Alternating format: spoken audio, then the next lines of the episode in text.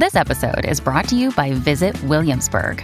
In Williamsburg, Virginia, there's never too much of a good thing. Whether you're a foodie, a golfer, a history buff, a shopaholic, an outdoor enthusiast, or a thrill seeker, you'll find what you came for here and more. So ask yourself, what is it you want? Discover Williamsburg and plan your trip at visitwilliamsburg.com. Another day is here, and you're ready for it. What to wear? Check. Breakfast, lunch, and dinner? Check. Planning for what's next and how to save for it? That's where Bank of America can help. For your financial to-dos, Bank of America has experts ready to help get you closer to your goals. Get started at one of our local financial centers or 24-7 in our mobile banking app. Find a location near you at bankofamerica.com slash talk to us. What would you like the power to do? Mobile banking requires downloading the app and is only available for select devices. Message and data rates may apply. Bank of America and a member FDIC.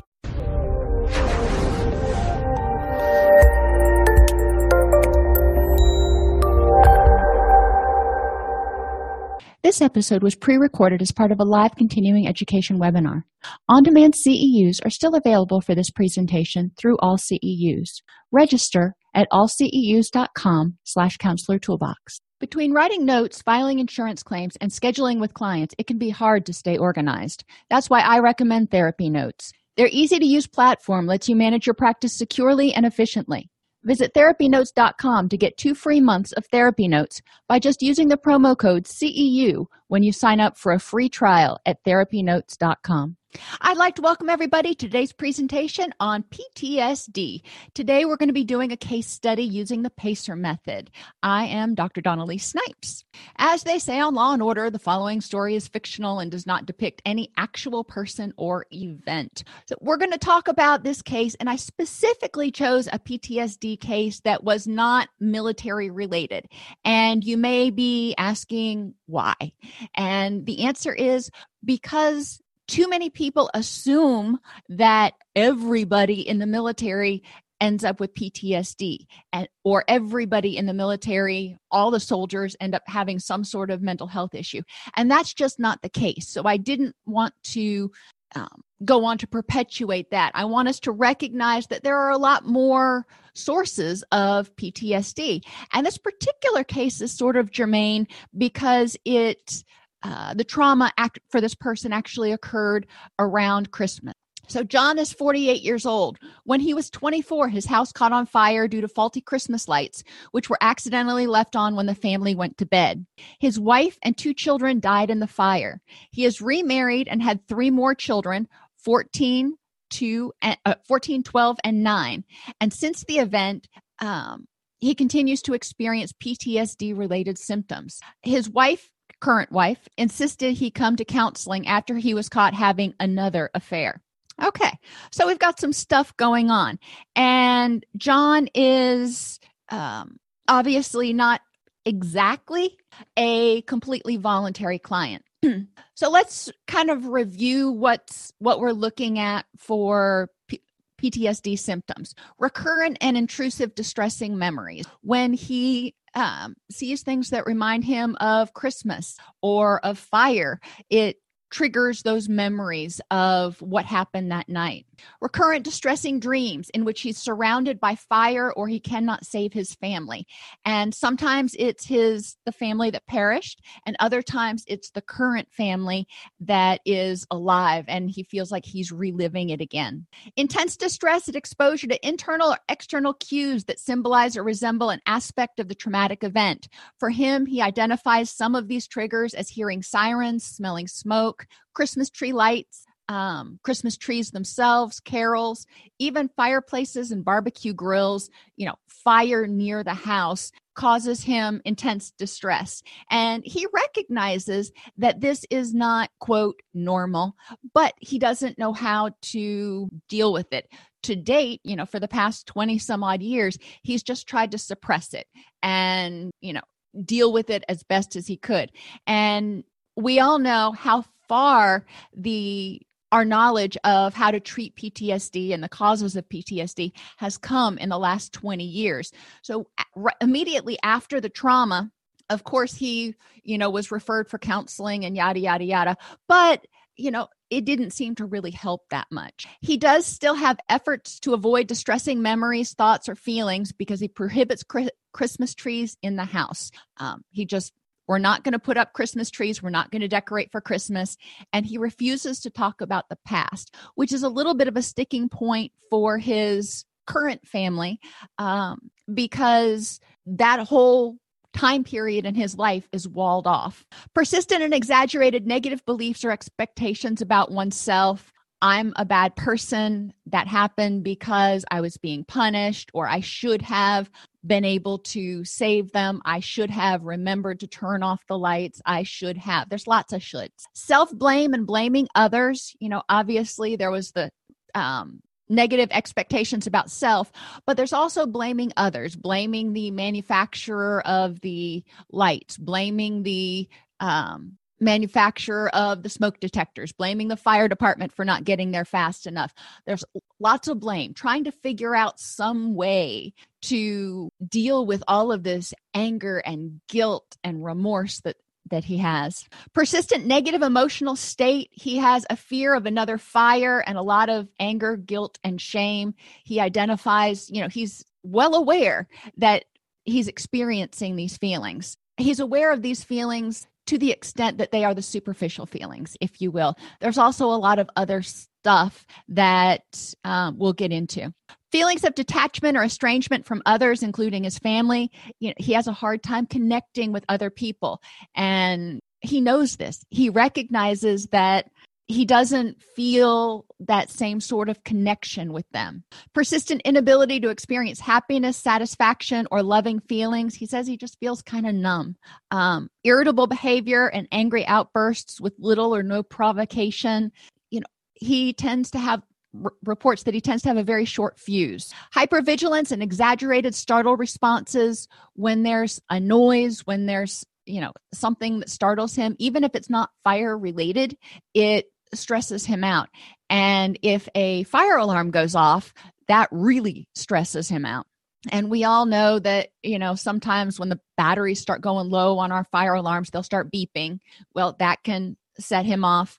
Um, or if he has the windows open and the fire alarm, the smoke alarms go off, um, that also triggers a an extreme response problems with concentration and sleep disturbances and we'll take sleep disturbances first. He doesn't sleep well. The initial trauma happened when he was sleeping.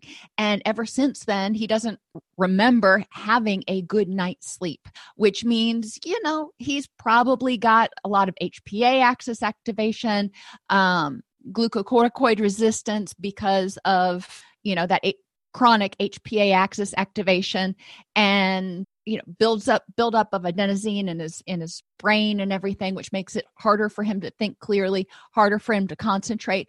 Plus when you're hyper vigilant when you are not filtering out the stimuli that other people filter out you know there's just so much input that it's hard to concentrate. So it, it makes sense. So when we're talking to him um, on an average night how much sleep do you get? He says he stays in bed for eight hours but he doesn't sleep much. If he has a couple drinks before bed he can sometimes get three or four hours of sleep Okay, that's honest. On an average night, how many times do you wake up? He says five to six times, and then he's awake. You know, it's not like he wakes up, rolls over, and falls back to sleep. On an average night's sleep, how do you, after an average night's sleep, how do you feel? He says tired. Well, that kind of makes sense looking at that sleep schedule. And he hasn't awakened feeling refreshed in years. As with everybody, we'll have him do a sleep hygiene assessment. This issue with drinking alcohol before bed will come up in the sleep hygiene assessment, and then we can talk about it at that point. Nutrition. Um, he had his a full blood panel done about six months ago, testing his kidney and liver function, thyroid, and vitamin D levels. There was no major problem. His nutrition was adequate. You know, it was your typical um, American diet.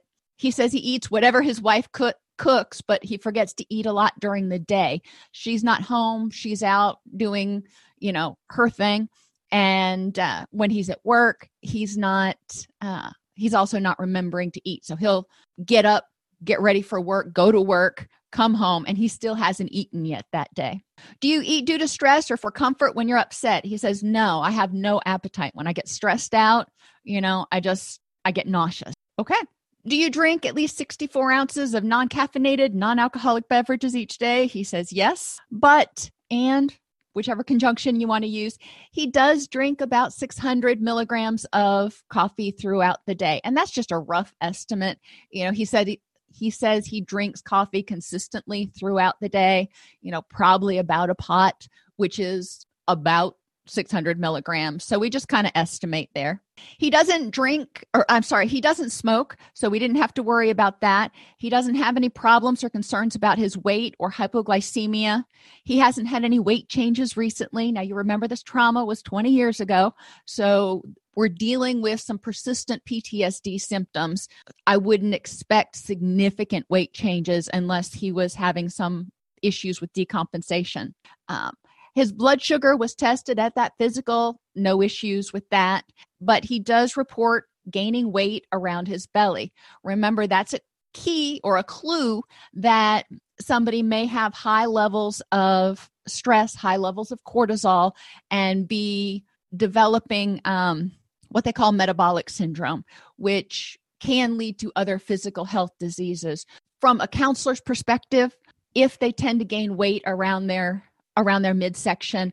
We just want to file that back and think, okay, this may indicate persistent stress in this person's lifestyle, which is keeping their HPA axis, their threat response system, revved up, which is going to negatively impact their sleep, which will alter their uh, gonadal hormone levels, it'll alter their thyroid hormone levels, and it'll alter all of their neurotransmitters. HPA axis is really pretty pivotal. So that's one of our visual clues that somebody may not be having may not have opt- optimal levels of neurotransmitters. What medications are you taking? He says he took prozac for about six months but he discontinued it last month last month because it wasn't helping. Um, you know the prozac a lot of people will comment that it revs them up. So he was already having difficulty sleeping the Prozac just really didn't help. Another issue is Prozac is not one of the two SSRIs that has been identified as being um, effective with P- with people with PTSD, and uh, so that that's another thing to consider. In this article, it talks about particularly Zoloft um, being effective and Paxil being effective with uh, in people with PTSD. What, that's one of those things you just kind of want to file in the back of your mind. A lot of times, talking to patients will give you an idea um, if you've never been on these medications uh, about how the medication impacts them. You're not going to find it a lot of times in those generic write ups that you get from the pharmacist. If you ask people, you know, how do you feel when you're on this medication? Some of your SSRIs tend to make people feel very sleepy, and others tend to be sort of neutral, and others tend to rev you up. So it's important to know in general um, how medications affect people and encourage clients to talk with their doctor if they're taking this medication like Prozac. Um, he just discontinued it. You know, he didn't go back to the doctor and go, Hey, doc, this isn't working for me. Um, he just said to himself, This isn't working for me. I'm not going to take it anymore. And, you know, it seems like he's probably got some underlying neurotransmitter disruption here. And because of the trauma and especially the enduring nature of the trauma symptoms, he may benefit from being on an SSRI like Paxil, which might help him sleep, or um, Zoloft, which is more more neutral.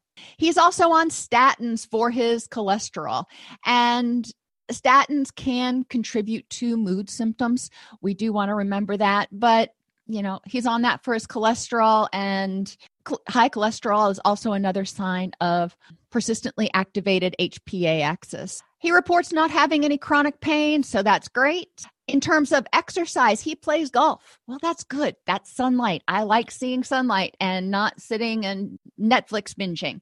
Um, he plays 18 holes on Saturdays and Sundays. The rest of the week, nada.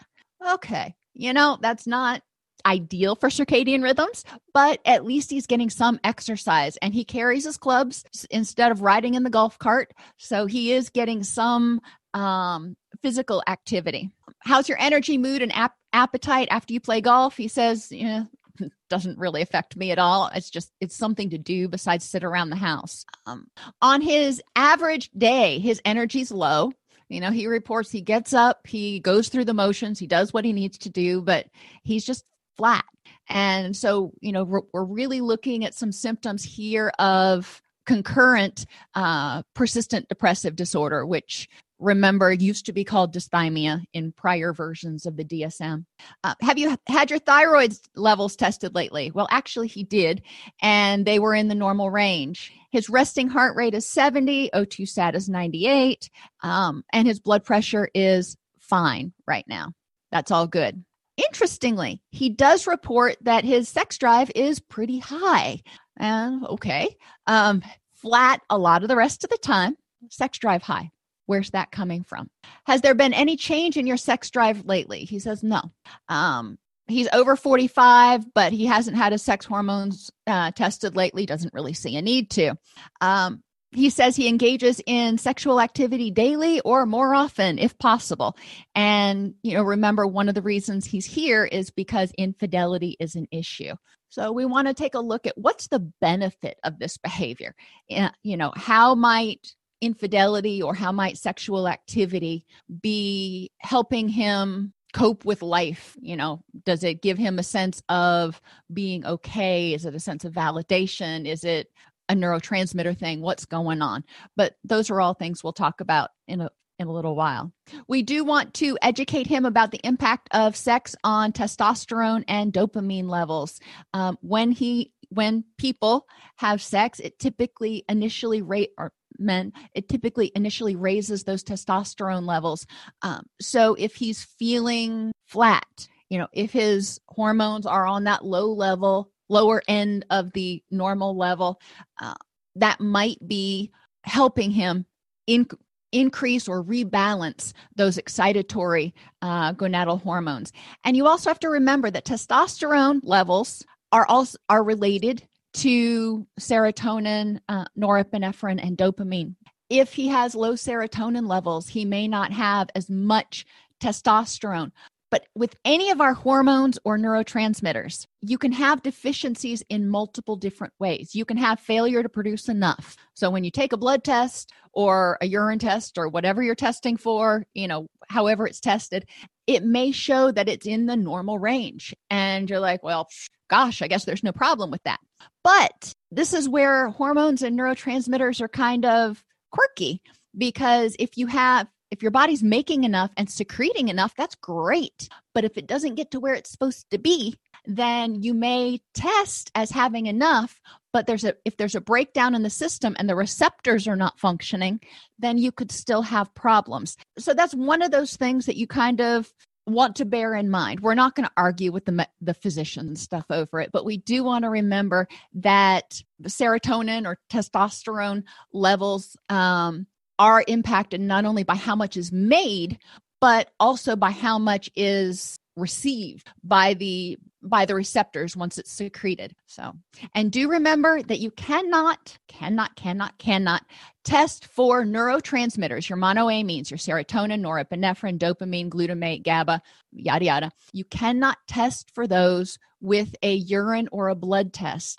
um, in terms of measuring how much is available in the brain because the monoamines all of those are have receptors throughout the body. So all you're getting with that measurement is an assessment of the level of monoamines, the neurotransmitters in the body. And if the receptors in, you know, from the neck down are working really well, but the receptors in the brain are not, you're not going to see that on the test. So that's one of those, another one of those interesting things. Um, oh, and sorry, I'm off on a little tangent here, but with PTSD and with uh, hypocortisolism. We've we've talked about uh, glucocorticoid resistance. One of the things they found is in people who have altered HPA axis responses, there's a cortisol stress test that they can do, and they um, inject a stimulant into the person's system and they look at the cortisol levels. Well, that's all well and good. And that'll give you a picture of one thing. But one of the studies I read, uh, when it was specifically looking at PTSD, found that cortisol levels differed in how much they increased when you looked at the stress test with the um, injected serum versus a psychological stressor. So if you had somebody in your office and you were doing a you were trying to figure out if they were hyper responsive to stress, if you did the chemical test, you would get what they found was you got something that was, you know, looked pretty normal, you know, within normal range. But if you took that same person and exposed them to a psychological stressor, they dysregulated. So the body can actually tell the difference in some cases between these artificial stressors and actual stressors, especially in people with PTSD when that amygdala is still having difficulty. But um, yeah, that's just one of those little quirky things that has no bearing on this particular case. But you know, I had you all captive. Physically, does he feel on edge and startle easily? Yes. He has a history of trauma. Yes. He has no autoimmune issues, no Crohn's disease, none of that. Um, never had a concussion, doesn't have headaches, doesn't get migraines. He does drink liquor and he drinks several drinks at night most nights of the week. So he would qualify as a heavy drinker. Remember that substance use disorder does not uh, there's a lot more to it than how much someone drinks. And people can be a heavy drinker without having substance use disorder. Do I think he has it? No. Um, does he gamble or play the lottery? No. So that's irrelevant. Affective, he says nothing makes him happy. He doesn't feel happy. He's just kind of, you know, his kids do good things and it's like, oh, okay, you know, fine. So he's got this persistent flatness and uh, when I'm teaching in undergraduate classes, I kind of liken it to being like Eeyore. You know, he's not clinically depressed, but he's not happy either. He's not Tigger. He's not Piglet. He's not. So um, he's more the Eeyore. Just everything's fine, whatever. Uh, he feels sad or depressed most days of the week. When asked what triggers it, he says, know, nothing in particular. I'm just blah. Sometimes just watching my kids makes me wonder what John and Julie, the two children who perished in the fire, makes me wonder what John and Julie would have been like. Okay. So even just seeing his kids, his current family, uh, triggers uh, traumatic responses. So it makes perfect sense why it's hard for him to connect with them because, you know, he loves them, but at the same time it's triggering that grief. I feel stressed or overwhelmed 0 to 3 days a week. I just he says I just don't have the energy to care enough to get stressed out about anything. It's just whatever. Anxious or worried though he identifies as most days of the week because he worries that something's going to have happen to his family and uh, what helps him feel better is just having them home where he can protect them. He feels like he needs to um, sort of helicopter in order to make sure that he keeps them safe so he doesn't recapitulate the old trauma. In terms of anger or resentment, he doesn't know what triggers it. He just acknowledges that he has a really short fuse. When the kids won't listen, he loses his temper.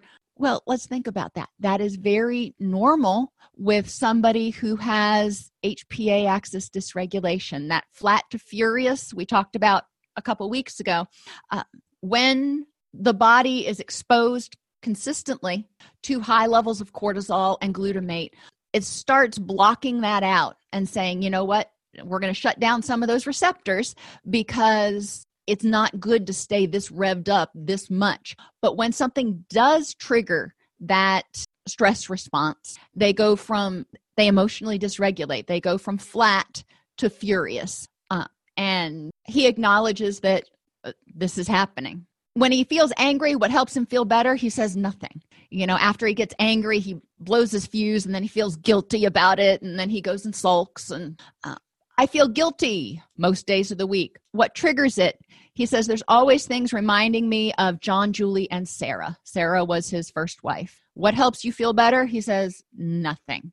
Um, in the past year, he has not had any major losses, but current stressors that are present his wife gets mad at him when he loses his temper he can't sleep like a normal person because of these quote damn nightmares um, obviously he's having some marital problems because of his infidelity, but you know, interestingly, that didn't come up. What's different when you're happy? He says he can't remember the last time he was happy. After he explodes, he says it doesn't take him a whole lot of time to calm down with that anger, but that anger is replaced replaced by guilt and remorse for getting upset. What helps him calm down or stay calm? He identifies that, you know, if he just, when he gets angry, if he just lets it all out and yells, he feels better faster. And he wouldn't have to yell if people would do what he tells them to do. We'll take a look at those skills. Cognitively, his concentration's awful. Uh, nothing has changed recently. He thinks, you know, lack of sleep for 20 years, depression, I don't know, that might be contributing to it. His memory's aw- awful, and he says it just, he hasn't been the same since the fire. When you think about your life, the world, other people, do you tend to feel angry, suspicious, or hopeless? And he says he feels angry, guilty, and depressed. He doesn't hold a lot of ill will towards other people, but he just doesn't know why. He has a lot of survivor's guilt. He doesn't know why he's still on this planet. Um, he doesn't know what he's supposed to do since his his vision of the perfect life you know got destroyed 20 years ago um, have you always felt this way no the fire changed how he saw everything. He frequently judges or criticizes himself, which we've seen, and he doesn't think that he needs to be perfect to be likable or lovable, but for the past 20 years, he recognizes he, he's thrown himself into his work in order to avoid feeling feelings and to stay busy. He says his re- his negative self-talk came from being raised to take pride in his work and his self, which means constantly striving to improve. So I'm hearing a little bit of staying at work in order to avoid feeling feelings, but I'm also hearing a little bit of uh, staying at work to constantly strive and improve and fulfill those expectations that he was raised with. In terms of cognitive distortions, he has a lot of all or none thinking, so finding helping him find exceptions. He focuses on small aspects of things instead of the bigger picture. He struggles with expecting life to be fair. You know, it's not fair that he experienced the tragedy that he did. He struggles with taking things too personally and so he needs to consider alternate explanations and often focuses on the negative and ignores the positive instead of focusing on how well his family is his his current family is doing and how much they love him. He is still focused is stuck if you will focusing on how he perceives himself to have failed his first family. Um hardiness there was just not much to work with. So leaving that aside, he said, you know, I just, I don't know. You know, there's nobody that I really confide in. Um, you know, obviously, if he quits cheating on his wife, that would help, but he wasn't real motivated to participate in that activity. So, okay. Uh, time management. He said his time management's great. He throws himself into work or projects. Um, he is a perfectionist you know he likes to take pride in his work and tends to get irritable if it's not perfect but he doesn't feel he procrastinates at all. Do you feel safe most of the time? He says no. You know no i'm always concerned that there's going to be a fire. Um, if i'm with my family and i'm in a safe place which for him means also being awake um, he can feel safer but he's always sort of on edge concerned that something bad's going to happen his first family. He doesn't understand why that happened. So he's worried that you know it may not be a fire this time. It may be a stray bullet. It may be a tornado. Who knows? But he's worried that that's going to happen again. So he has difficulty feeling safe. Are you able to have peace and quiet when you want it and when you sleep he says oh yeah and that goes back to having that short fuse people walk on eggshells around him during the day he's able to access natural light he makes his room totally dark when he sleeps, but he does watch television until it's time for him to go to bed. So he's exposed to that blue light. He's not exposed to much in terms of nox- noxious smells, uh, triggering smells, the smell of burning wood. Um, he lives in an area that gets cold in the winter. And when people start using their fireplaces, you know, if, if you're in one of those areas, you know how going outside during those times. Now, I love that smell. I don't have you know obviously don't have traumas associated with that but you can go outside and you can smell people running their um, fireplaces and smell that burning wood. And for him, that is extremely triggering. Happy, relaxing, energizing smells, coffee. he loves coffee. The gym, air fresheners, you know, he doesn't mind. What sights are triggers for him? Fire, whether it's in a fireplace or a barbecue grill or anything like that. Fire is a trigger. Anything Christmas. And we know that Christmas starts you know anymore in july. And you know they have the christmas ornaments out and the christmas toys and the christmas this and the christmas that. Um, and that can be really traumatic for people who have traumas if you will around the holiday season.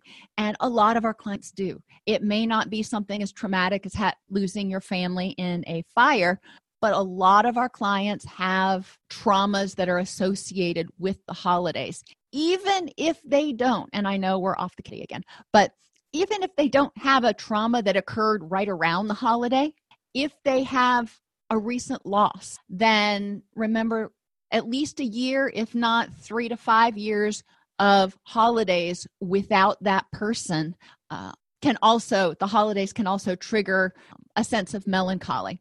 Just kind of bear that in the back of your mind when you're identifying trauma triggers and working with clients and helping them plan or understand why they m- might have more mood lability beginning in you know august.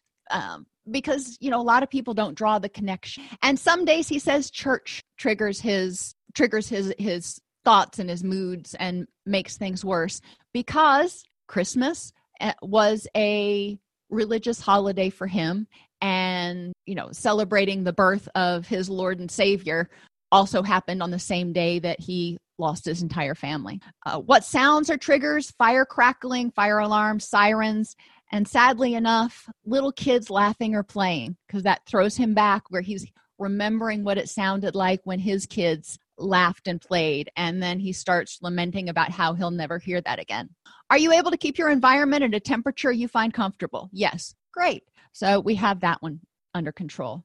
Do you feel you're capable, loving, and deserving? He says, No. I failed as a father and a husband. So why? You know, why would, why do I deserve to be happy? Do you have healthy relationships or regular fear of abandonment?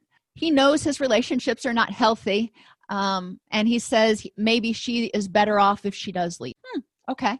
So that might be another indication for the infidelity. You know, maybe he's trying to push his family away so he doesn't have to be reminded of his prior tragedy he doesn't have to be hurt again if they something disastrous happens you know i'm just kind of thinking obviously during the assessment i'm not thinking out loud i'm just filing all this away for when i write my comprehensive assessment can you effectively identify and communicate feelings and thoughts and get your needs met he says, No, I don't know what I feel or think most of the time and just fly off the handle, which goes back to what he identified at the beginning as just feeling flat and numb all the time. He's either numb or he's furious. There's there's no middle ground and it doesn't seem like there's any other significant feeling. Do you have a social support group that can provide practical assistance and emotional support? He says his wife tries, but she just she doesn't get it. And in a way she also triggers it because she reminds him of the fact that you know this is round number two. So john experienced a significant loss and trauma. After the fire he threw himself in, into his work. He's tried counseling a couple of times but it doesn't seem to help. He's not sleeping well he uses alcohol to help himself get to sleep at night and try to block out the nightmares. And he seems to be using sex and the risk involved with his affairs to you know maybe increase dopamine and endorphins which reduce stress as well as provide feelings of pleasure and help him feel something he also as i said may be using it to eh, subconsciously push away this current family so he doesn't have to experience the loss of control or the pain and loss of control that comes with the devastation that he experienced with his first family. If he's pushing them away, then he's in control of what's going on to a certain extent. What are we going to do? Well, let's start out with the you know the basics because as i said he's not a voluntary client he's here because his wife made him um, but you know let's start figuring out what can we pull and and remember all of these things are interrelated. I want you to think of it if you haven't heard the analogy before like a woven blanket or a sweater that it's it's all these strings are woven together. And as soon as you start pulling one eventually the whole blanket will unravel. But as you start pulling one it starts making little air holes in the in the blanket or in the sweater. So it's lighter and more air can get in and you can breathe easier so you know that's kind of what we're looking for with with him at this point. We want to help him improve sleep to reduce fatigue irritability and difficulty concentrating. Uh, referral back to a psychiatrist specializing in ptsd for consideration of a new medication. You know nothing against his primary care physician. However he's got enough going on right now that I think it would be beneficial to have a psychiatrist actually take a look at it because psychiatrists are more aware of the vast array of different pharmacological interventions that might be available and might be able to identify one of those that would not only address his uh, some of his PTSD and um, persistent depressive disorder symptoms, but also help him sleep. We want to help him improve his relationship with his wife and kids so he feels satisfied in his current situation. So, we're going to explore his motivations for and benefit of the affairs. That's going to take some time. We'll explore his relationship with his wife and kids now and how that's impacted by his prior trauma and really start having him look at how that trauma is impacting him and figuring out how he can live in the and accept the fact and feel the hurt or know that it hurts to have that prior loss and still get joy and love and whatever um, interacting with his with his th- the three kids that he does have now. And will help him identify what he wants his current relationships to look like? He says he hasn't really felt much of anything for 20 years and he's had multiple affairs. His current wife is with him, but she said she's not going to stick around if he keeps having affairs. So we want to figure out if, you know, you're here obviously because you don't want this marriage to end. What do you want this relationship to look like in order to feel content or in order to be able to express what you need and get your needs met. Well, we want to improve anger management skills to reduce his angry outbursts.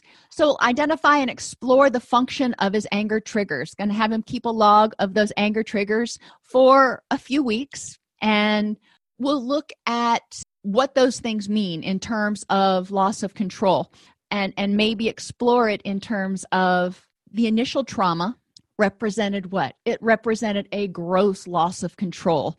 And you know he had no control over that fire. And he looks back and he shoulda coulda wouldas.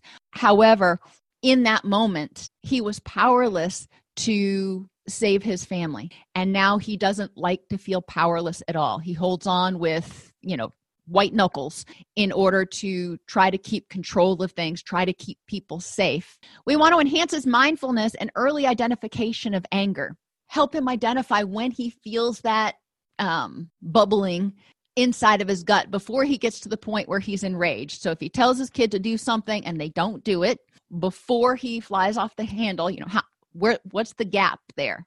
And you know, identify he tells his kid to do something now, he needs to practice his deep breathing, his his belly breathing skills in order to not allow himself to start getting upset right away if Junior doesn't comply immediately.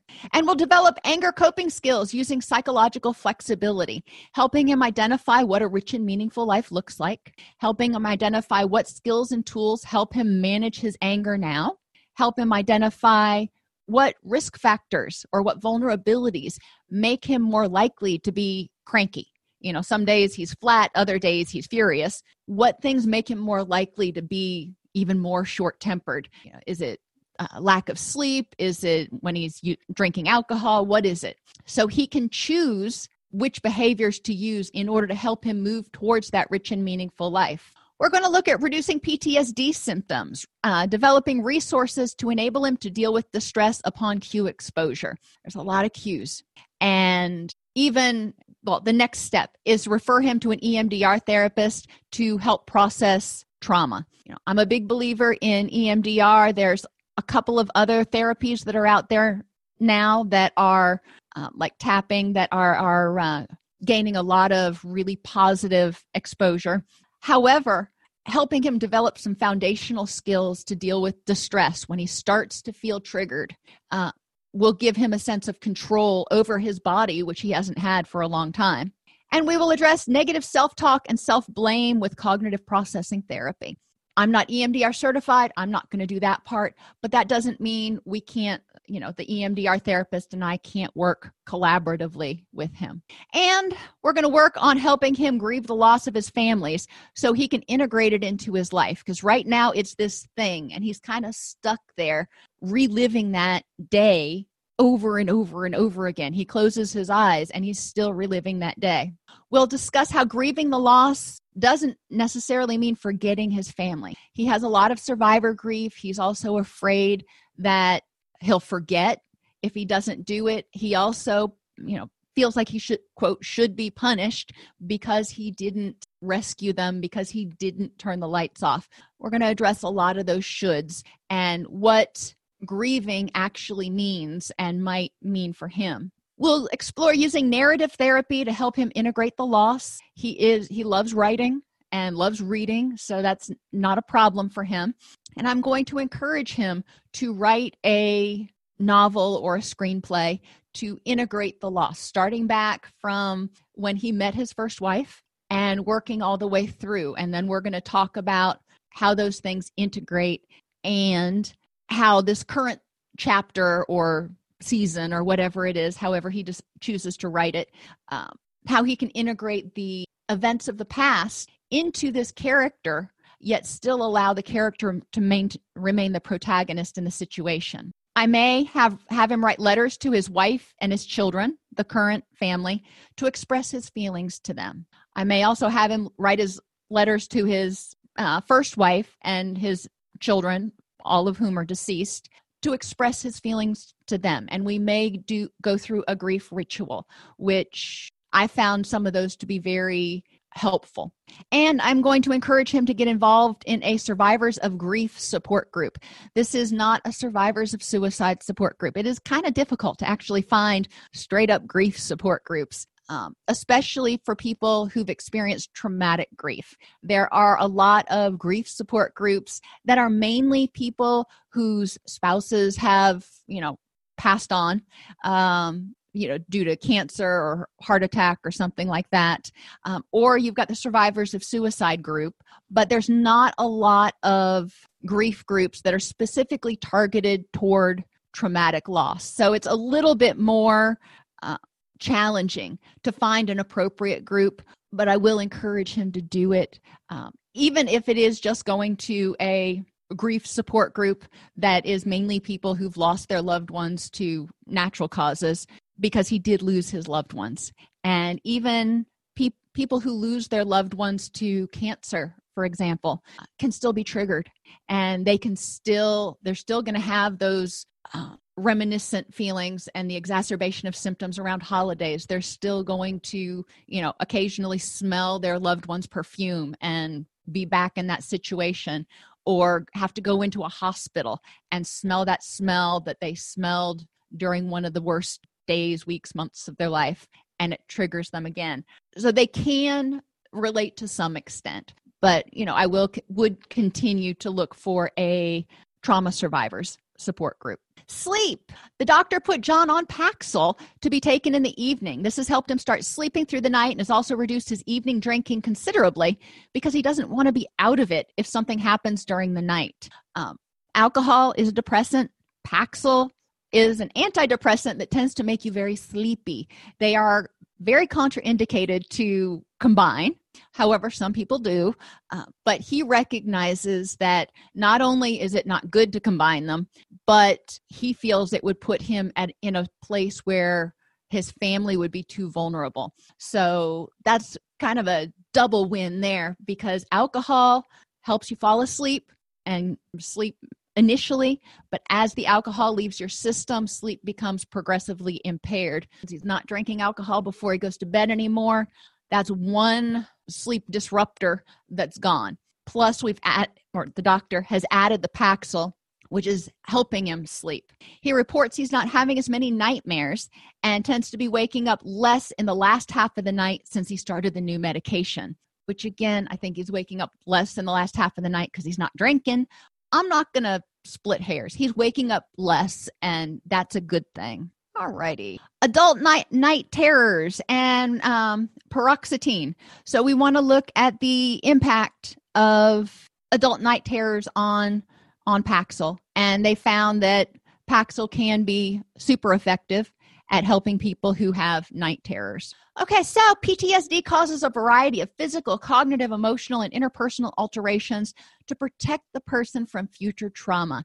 And everything with this client, as I'm learning about it, all of the behaviors that seem problematic, if you will, I look at it through the lens of in what way does this help him protect himself from experiencing that trauma again, whether it's experiencing another fire or in what ways does it protect him from being reminded and triggered? You know we don't want to see something that is going to trigger the worst memory that we have.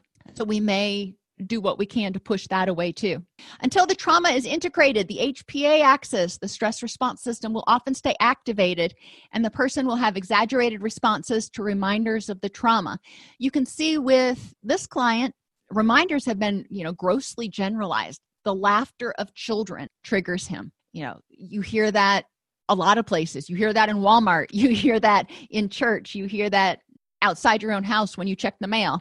Uh, we want to help him start dealing with and integrating this trauma so and and degeneralizing um, or desensitizing himself to some of these overly generalized traumas persistent activation of his HPA axis can lead to sleep deprivation, irritability, anger, that hypocortisolism that we were talking about, which alters the levels of testosterone, thyroid hormones, and neurotransmitters. Uh, testosterone tends to make men feel more virile, and there's they really don't have another way of conceptualizing that but they studies have shown that that testosterone does is associated with that. Since he feels so much like a failure since he feels like he let his first family down it could be that trying to bump up those testosterone levels are is a way of trying to make himself feel virile again. I don't know um, thyroid hormones and neurotransmitters are also altered when the hpa axis HPA axis is out of whack. Sexual activity, remember, uh, and risk taking, which, you know, having an affair is risky, can both increase dopamine. Additionally, when he's pursuing these uh, affairs, you know, that initial, you know, month, three months in a relationship, there's that element of lust or the new flush of excitement in a relationship, which may be another reinforcing factor in that in that activity because again it's allowing him to feel something. It's important to explore all behaviors and symptoms through the lens of how might this be a reaction to the trauma low um, hpa axis dysfunction or you know just something totally different. But we do want to regularly reflect on the fact that until trauma is effectively integrated it is going to have significant systemic impacts on the person. If this podcast helps you help your clients or yourself, please support us by purchasing your CEUs at allceus.com or getting your agency to sponsor an episode. A direct link to the on-demand CEUs for this podcast is at allceus.com slash podcast CEUs. That's allceus.com slash podcast CEUs. To sponsor an episode of Counselor Toolbox and reach over 50,000 clinicians per week, go to allceus.com slash sponsor. Thank you.